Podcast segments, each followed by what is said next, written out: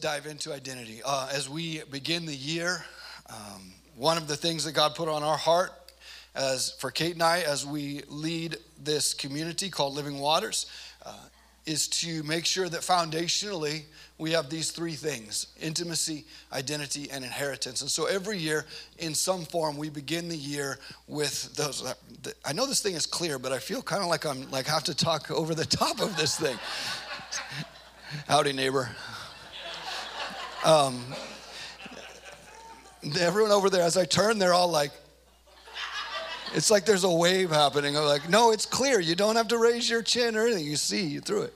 Um, anyway, as we begin our year, intimacy, identity, inheritance, and we have um, crafted different ways to get that deep into the DNA and deep into the foundation of who we are as a house. And um, and so we'll continue to do that. This year, we are doing three weeks of intimacy, identity, inheritance. And this morning, I want to talk to you about our identity in Christ. And so the reason that I love the way that it builds is that our identity in Christ flows directly from intimacy with God and our and, and, through his spirit and his presence in us as we talked about last week we have that as our reality and for us to be able to walk in our in our God-given identity we have to start in that place of intimacy and even that place of love that we talked about in, or as we worshiped this morning that out of the foundation of this out of the reality of this is that any conversation we have about who we are in Christ is fully developed because of the life of Christ the life and death and resurrection and enthronement and the outpouring of his spirit is all because why?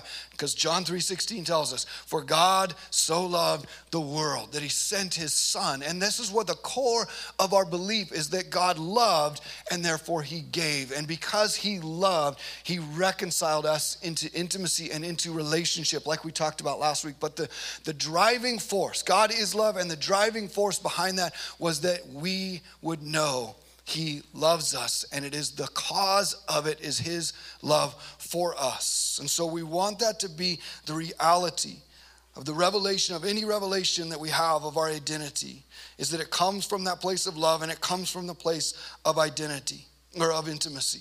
And what intimacy does is it allows us to invite God to know us and it gives us permission to be known by Him. And when we experience that level of intimacy, of knowing and being known, and we are not thrown away, and we are not having to hide, and we don't have to cover our past or our mistakes or our shortcomings or anything else with shame, and we come to a Father who says, who invites us and says, Come to me.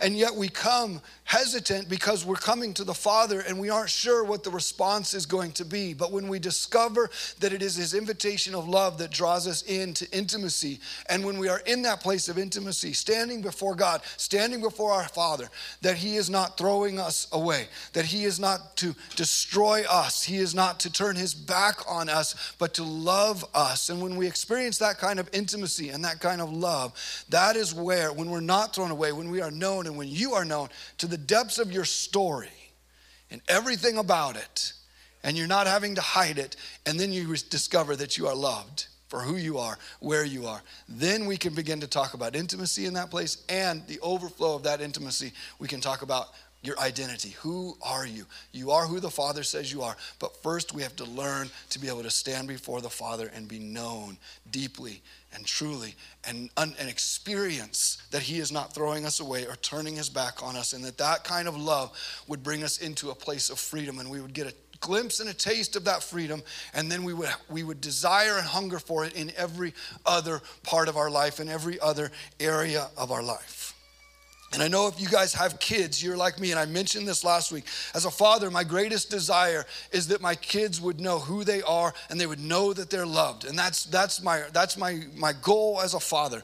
And and I, I want that, and I could fail at a hundred different things, but if when my kids are old enough to look back and reflect back at me, I want them to be able to say to me, Dad, because of the way that you raised me, I always knew that I was loved. I always knew that I was seen. I always knew that I was not known, and that you helped me discover who I am. That's our heart as parents. And I believe that that is also God's heart for us as sons and daughters is that we would know who we are and that we would know why he loves us so deeply and we would get to experience that through intimacy. I think that's his heart to know that we are loved and to know who we are. And I believe that's why Jesus came. And so if you'll if you'll give me just a moment to teach through this as the foundational piece of our of our conversation about identity is to take us through some passages of scripture and and and just remind us again what it was that Jesus did. If we say God's heart and desire for us is that we would know we were loved, we would know whose we are, and that's why Jesus came, then I want to talk just for a moment about that reality of Jesus coming. And I mentioned already John 3:16 for God so loved the world that he gave his one and only son that whoever believes in him will not die, will not perish but will have eternal life. We know that verse, we see it everywhere. We all probably have it memorized even if we didn't grow up in church. It is very common. But what does it mean? It means this. Colossians 1:13 Paul tells us in a different spot. He says for God has rescued us from the dominion of darkness and brought us into the kingdom of the Son that he loves. In Romans 6, he expounds on this thought. He says, Don't you know that all of us who were baptized into Christ Jesus were baptized into his death?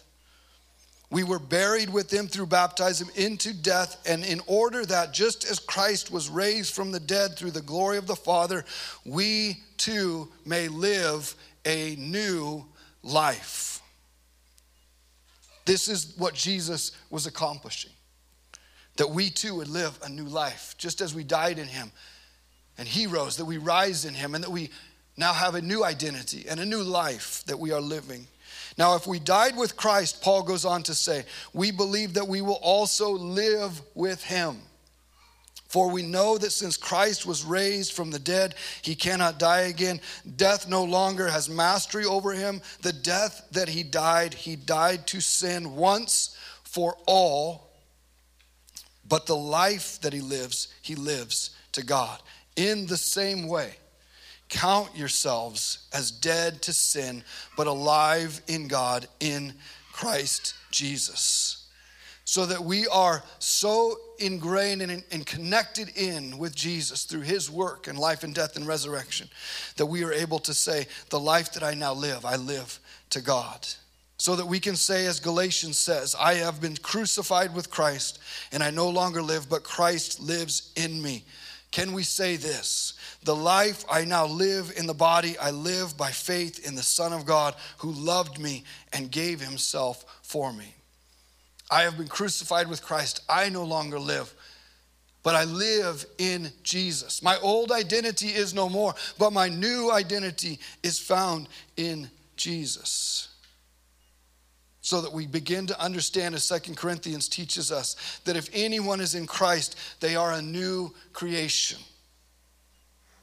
The old, the former has gone, and the new is here. This that I just described and expressed in those scriptures is our constant invitation to come into full relationship with Jesus. And coming into full relationship with Jesus, we too can experience this reality of dying with Him, being baptized in water symbolically, but also spiritually. And as we come out of the water, that we are coming out of the water alive in Jesus. And the old is gone, the new has come, and the redempt, the full redemptive work of Jesus is being accomplished in those moments and then throughout our lives as we follow him and keep our hearts and our eyes on Jesus. That is the invitation that we have. And if we are in Christ, then, and Christ is in us, whose nature do we carry right now? If we are alive in Christ, and we are in Christ, and Christ is in us, whose identity do you carry right now? And I want that to be the deep, emphatic question that rests on our hearts and that we wrestle with. His identity is not something for us to grasp and earn and prove through our life and through checking box and following religious rules. His life is something that we receive by revelation through intimacy with Him, that we understand the reality that says, I have been raised up out of the old into the new I am alive in Jesus. And that is the source of my identity. 2 Corinthians 3 18 says this And I know that if we have a core verse in this house, it's John 10 10. The thief comes to steal and kill and destroy, but I, Jesus says, but I have come that you would have life and life abundant, that you had life to the fullest. And I know that's our core verse. It's why we ask the question, what do you look like what do you look like? What do you look like fully alive in Jesus? Because Jesus promised that He came that we would experience life fully. So we're asking as a community, we are just constantly asking that question. If Jesus promised the fullness of life, what do I look like fully alive in Jesus? And so I know that John 10 10 is foundational to who we are. But if there was like a second verse that we use all the time, Second Corinthians 3:18 is this, and we all with unveiled faces contemplate the Lord's glory.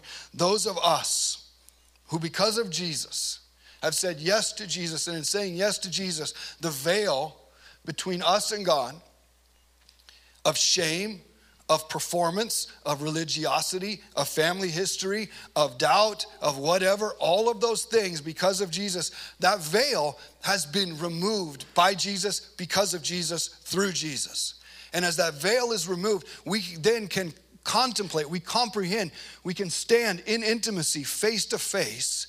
And as we are doing that, there's my little aside in the middle of the verse, um, we are being transformed into what? Into His image. Again, our identity is crafted through intimacy and transformation that takes place so that we become more and more like Jesus, that we are being transformed into His image with ever increasing glory, which comes from the Lord who is the Spirit. Now, don't hear me say that as you are being transformed, I, I, there's so much to this verse. There's so much around it and so much in it, and we're and I'm using it this morning to just move us to this place of understanding what is being accomplished. But when it says ever increasing glory, it's not saying that the more you become like Jesus, the more glory you're going to get.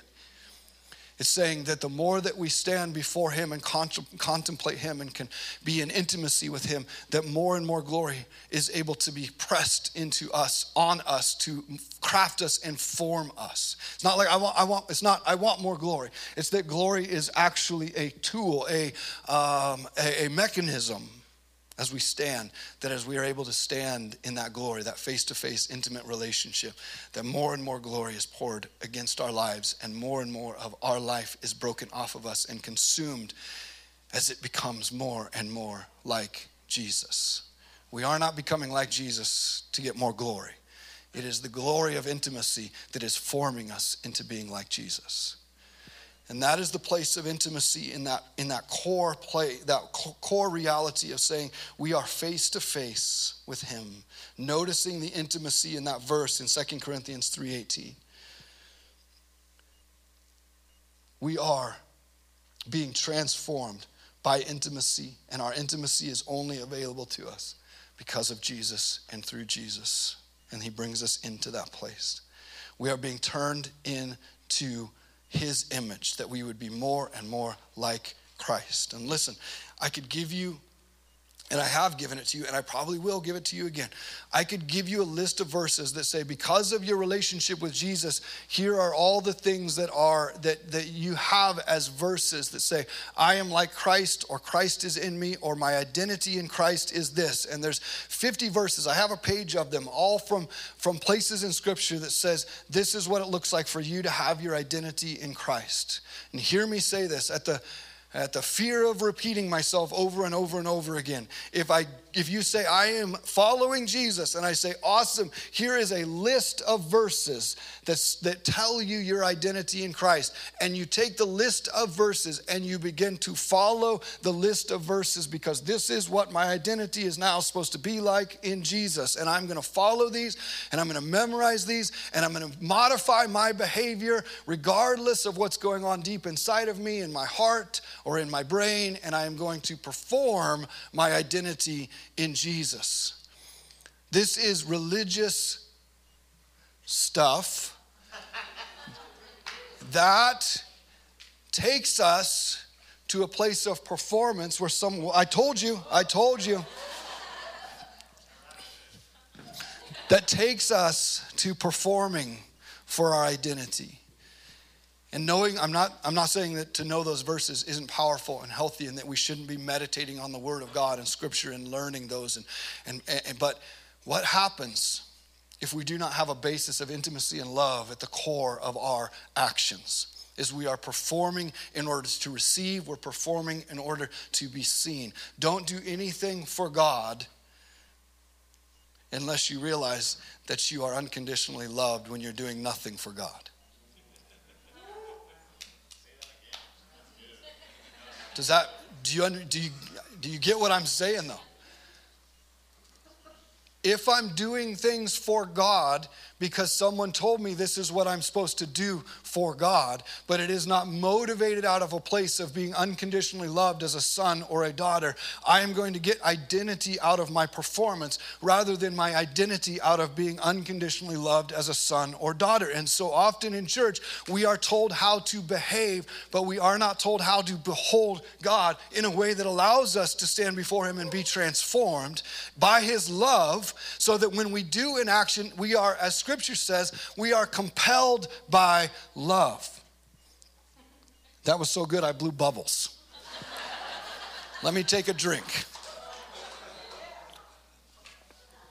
And then he was frothing. I don't know what was going on. And I know it's a strong statement and there's a lot to unpack there, but if I say to you what I said, what if you don't do anything for God? Does that make you nervous? Does it make you feel like you're not performing? Does it feel like you're not measuring up? Does it feel like you're failing some kind of standard that you've been told we have to go do this, you have to go do this, you have to go do this? Your Christianity can begin to resemble a hamster on a wheel that's just running and running and running and running and running and running, but you're not experiencing the very thing that you're performing for because the thing that you desire to experience is not something that can be performed for, it is something that can be received because Jesus did the work because you are so loved. Jesus, God, John 3:16 doesn't say that he loved you because Jesus died for you. Does that make sense? Like you're not like, "Oh, he loves me because Jesus died and forgave my sins, made me all better and made me lovable so that the Father could love me because Jesus died for me first. No, God loved you so much before anything took place that he sent Jesus to die for you, to reconcile you, to redeem you, to forgive you, to set you right, to bring you back into relationship with him because you are so loved. Does that make sense? And so that's the basis of our identity. If we don't come out of that place, then anything that we do in the rest of this conversation about identity is going to be me telling you, hey, perform this way, act this way, look this way, talk this way. And that is not what we ever want you to walk out of this room feeling or hearing or sensing. So, who we already are in Christ in that place of intimacy knowing that we are loved. Who we already are in Christ becomes revealed to us. It becomes our reality. It becomes our identity as we look to Him. So, this is why we need that fresh, revelation of who God is in order to understand who we are. And if we have fresh revelation of who God is, it allows us to continually break off lies and misconceptions about his character, about his nature, and about his intent. And that also allows us then to step into our identity as sons and daughters. We, you guys know this quote. A lot of you know this quote, and if you if this is the first year you've been with us for intimacy, identity, inheritance, uh, this is a quote from A.W. Tozer. How many of you know the quote I'm going to say? Just with a raise, just a little lift of hands. Okay. Whoa. Okay. All right. All right. What comes to mind when you think about God, or what comes to mind when someone thinks about God, is the most important thing about them, and that's a quote by A.W. Tozer. And what he's saying in that is that when we're talking about intimacy with God, obviously, if we are going to spend time in relationship with God, it matters what we believe about God. And so his his uh, distilling that down is that what people believe about God is the most important thing about them. And so we are invited into this place of saying, What do I believe about God? Because what you believe about God is going to come out in your behavior, which is a reflection of the core beliefs you have about your identity. And I can tell everything about you and about me and what you believe about God based on how you treat yourself and based on how you treat others, especially when you fail or come up short, or when they fail or come up short. A great indicator of what I believe God is like is how I treat myself when I get caught in that sin again, or when I make that mistake again, or when this happens, or when that happens. And a great indicator of how you feel and what you believe God is like is how you treat other people when they don't measure up to your expectations, to your standards, or whatever it may be. And so we want to be able to be paying attention for these indicators of, like, man, do I believe that He is a good father? Or do I believe that he is a stern judge who cannot wait to put me in my place? And that those who do not measure up, myself included, those that don't measure up, deserve to be punished until their behavior changes. If we believe that about God, that's how we're going to interact with every person around our life, including ourselves. And so, if nothing else today and we just stop here, I would say to you, let's pay attention to how you treat yourself and how you treat others when they don't measure up. And then ask yourself, how is this not a direct reflection of what I believe my God is like? Because if I'm spending time with God and I am not becoming more like Jesus, I am spending time with a man made idol that I have made up in my head. And so it's important for us to have that place of intimacy, but to make sure that we have our hearts and minds right toward God and that we are being formed into that image of Christ likeness. So, who then, who are you? Who are you? Peter had a similar conversation with Jesus, but it started out a little bit differently. And Jesus asked Peter this question in Matthew 16. Instead of saying, Who are you? He said, Who am I? Because what comes to mind when we think about God is the most important thing about us. And so Jesus isn't starting the conversation. I just equated A.W. Tozer to scripture, and I apologize for that. I'm just using it as an example. But in Jesus isn't saying, Who are you? He starts the conversation by saying, Who am I? And he asks Peter and the disciples, Who do people say that I am? And they replied, Some say John the Baptist, others say Elijah, and still others Jeremiah or one of the prophets. But what about you? He asked, Who do you say that I am? And Simon Peter answered, You are the Christ, the Son of the living God. And Jesus replied, Blessed are you, Simon, son of Jonah, for this was not revealed to you by man, but by my Father in heaven. His revelation of who Jesus was came not because of knowledge or understanding, but by revelation and I tell you this, Peter, that that revelation of who I am, that you are Peter, and on this rock, that rock, I will build my church, and the gates of hell will not overcome it. Revelation shows us who he is. And when we begin to discover who he is, then we can receive his words over us of who we are. This is not just a bypass moment with God where we all sit in a room and go, Tell me how awesome I am. What's my identity, God? I just want to pass you by. It is a surrendering of the entirety of our life, our cycles, our family, our spiritual DNA, all of it. We're surrendering it all to Him and saying, I want more and more and more and more revelation of who you are and what you are like. And I want to set my heart and my focus on that. And then I want to give you permission. I want to ask you or invite you to say, Who am I to you? And as He is able to speak to us, we have to rise up in faith and hold on to what He speaks to us as He reveals to us who we are. And we can easily get trapped in that place of some say Christianity. And I call it some say Christianity because in this interaction, you see Jesus asking the disciples, who do people say that I am? And they say, Some say you're this, and some say you're that, and some say you're that. And he goes, No, no, no. Who do you say that I am?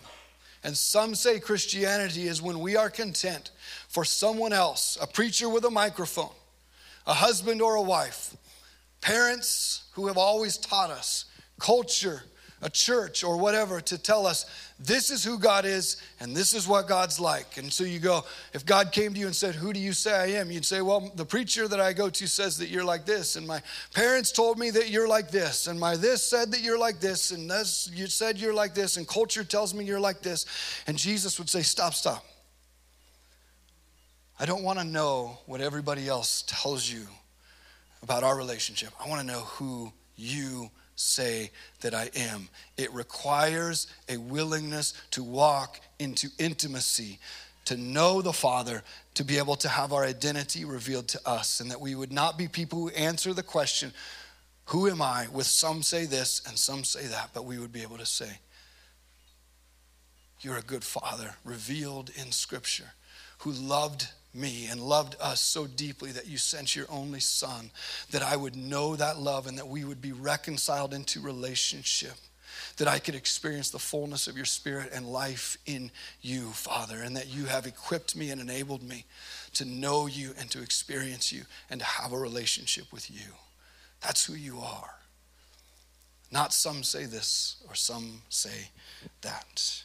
And when he speaks to us about who we are, as I said, we need to be able to choose by faith to rise up into it. In Luke 4, there's the story of John the Baptist, and he's been out preaching for Jesus and paving the way for the Messiah. And Jesus comes to this to the water where John the Baptist is baptizing people. And he says, Hey, John, you need to baptize me. And John the Baptist goes, uh, I know that's in my name, um, but I'm not going to baptize you.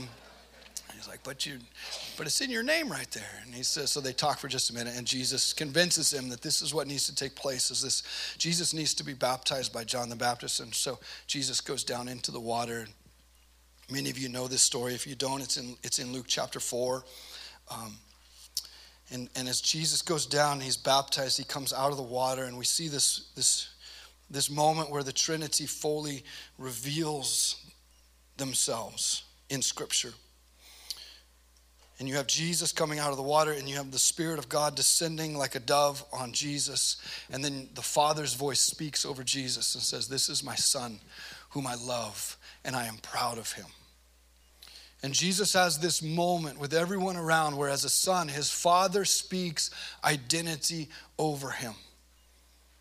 And he has this choice to rise up into that identity, just as we have this choice as we meditate on Scripture, as we spend time in worship, as we spend time in prayer, as people pray over us, as the Lord speaks to us by His Spirit and speaks identity over us. We have a choice to receive it by faith and to rise into it and to live it out. And Jesus had this spoken over him You're my son. I love you. I'm proud of you. And then the scripture goes on to say that immediately after that took place, what happens?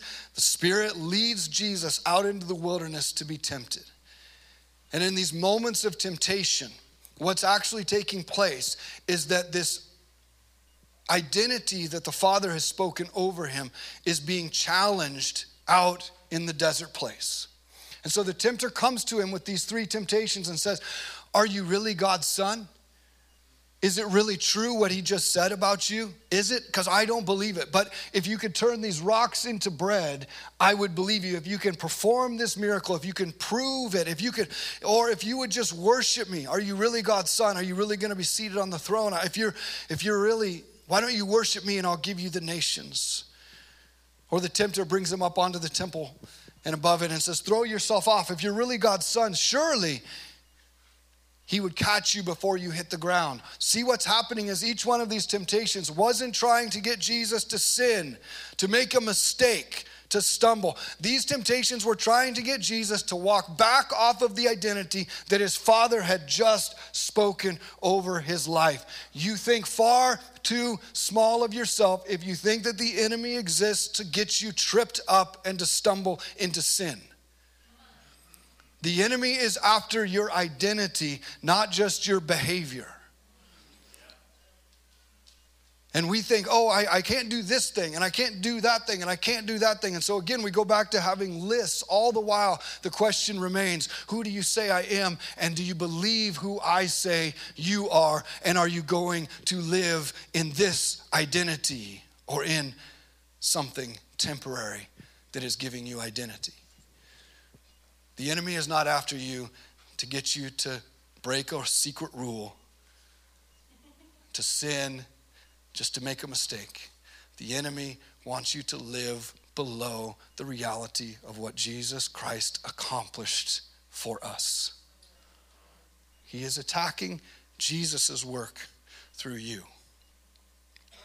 And when we stand in it, it becomes a place in our lives where we say, This is the reign and the realm of Jesus. And as I stand in my identity, I don't have to worry about all of these temptations. In fact, the temptations that come became, become very instructive to you discovering where you have placed your identity in temporary things.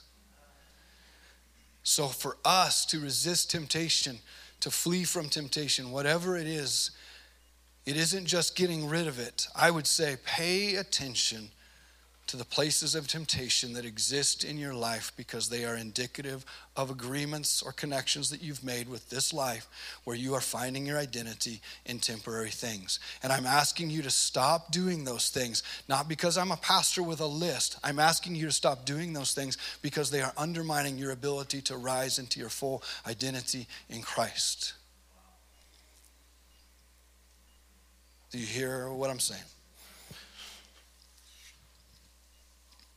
And so Jesus has this experience where he goes and the Father speaks over him and he goes into the desert. And each of those places where it's spoken over him is a chance for him to accept a shortcut to a destination that God had for him. And so often, the places where we find identity in this life are simply shortcuts to things that God has built into our heart to desire.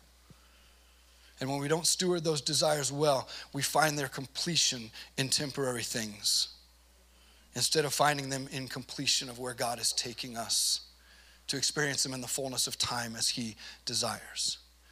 Do you see the subtle trick that was taking place? When you look at that scripture, when you study that scripture, if you read it on your own, look at the subtle trick that is taking place. As the tempter came to Jesus, he was offering him things that Jesus was attaining through his obedience to the Father. And so often, where we get caught up is when there are things in our heart that we know the Father desires for us, or a part of our identity, or part of something, and we look for a temporary solution, a counterfeit, and we connect to that, and we find our identity from the temporary instead of the eternal. So, if we're going to talk about finding our identity in Christ, we have to talk about disconnecting from places where we find our identity here and now and making sure that they are finding their fulfillment in our long walk of intimacy and obedience with the Spirit of the living God who is sanctifying us. And by that I mean walking us through maturity to a place where we see those things completed and satisfied in those dreams and those desires that He put in us, satisfied in His planning and His purpose and His, His timing. This is. Uh, where I would love for the worship team to make their way back up here.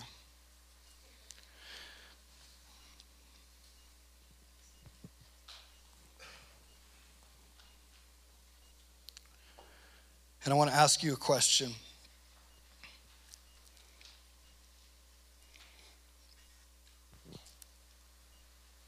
Just something to think about today as we, in this week, as we focus on identity, is this. Are you finding your identity in Christ? Are you finding your identity in who the Father says that you are? Are you finding your identity in the revelation of the Spirit of God that rests in you and upon you through your relationship with Jesus?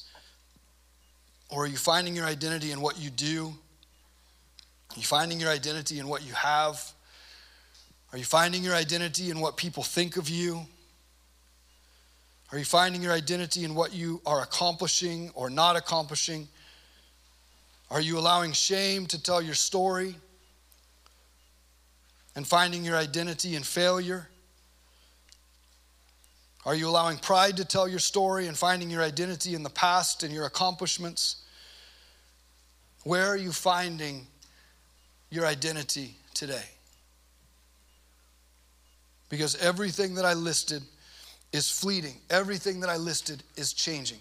If we anchor our identity to temporary things, our identity will always be in flux depending on what season we're in, how well things are going, what's happening or not happening in and around our life. The gift of the wilderness place that Jesus walked into. For 40 days, he fasted before the temptations came. The gift of the wilderness place is the opportunity to have a lot of those things that we find our identity in stripped away. And so, if you find yourself this morning in a difficult place, if you find yourself this morning in a quiet place, if you find yourself this morning feeling like you're wandering in a wilderness, I don't want to be a jerk when I say this, but with all of my heart, embrace the wilderness. I don't say that flippantly. I, I don't say that as if it's easy. But so often, everything inside of us says, I've got to get out of this wilderness. And we run back to safety and we run back to the normal and we run back to old patterns of identity and old patterns of making life work. But if the Spirit of God is walking with you in the wilderness, do not eject, do not quit, do not run back to safety. Walk with Him in intimacy so that He can speak to you about identity even if it means letting go of some things where you have found your identity in this life or in your successes or in what people think of you or in what you have or in what you can do. The stripping away in the wilderness is a gift. Scripture says that Jesus went into the wilderness full of the Spirit, led by the Spirit, and full of the Spirit. But it said when he came out of the wilderness, he came out of the wilderness in the power of the Spirit. What transitioned from fullness to it becoming the power of the Spirit of God? It was that every place that was challenged, he stood on the Word of God, he stood on the words of his Father, and every time his identity was challenged, every time that he stood in it, it was a transference, the fullness of the Spirit upon his life to the power of the Spirit in his life. Every time you stand in the identity that Jesus has given you is an opportunity for his power to move through you and rest upon you. And I want that to be our story for identity today.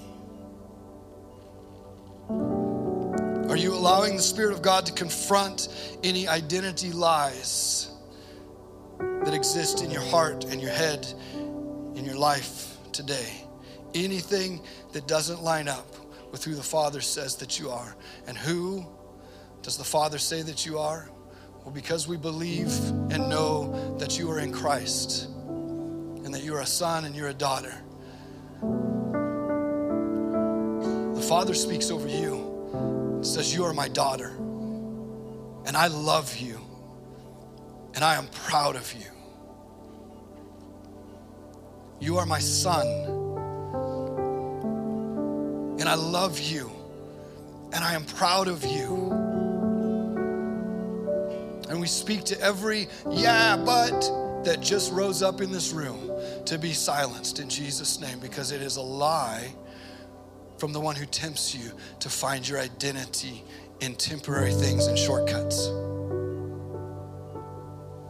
You're a son and you're a daughter.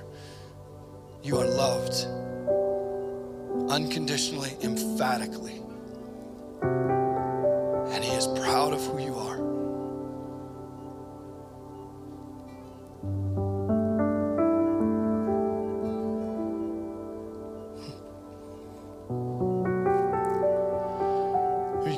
Holy Spirit, we invite you to just come and minister this to our hearts. And I know I've left a thousand things unsaid. There's a thousand side roads I'd like to take. There's a thousand things I would like to explain better. But this is not about how well we explain it. This isn't about how well we figure it out. This is about these moments when you want to walk us away from everything else so that we can discover things that we have found our identity in and we can let those go and we can rise into the identity that you speak over us. And I speak over every person in this room that they would hear from you that you love them, that you're proud of them, that they are your son, they are your daughter, that they are deeply loved that they are completely forgiven, that they are fully pleasing, that they are totally accepted, and they are complete in you. And my challenge to you as you sit in this room is to define yourself as a child of God. And this full circle moment that we would come back to where we started that you are loved, that you are loved, that you are loved. I thank you, Jesus, that this is not a love that we have to earn or perform for, but that we would receive and continue to receive fresh revelation of who you are and then who you speak over us to be. Ultimately, guys, we are going to live out who we believe that we are. And so I cannot overstate how deeply this matters to our relationship with God.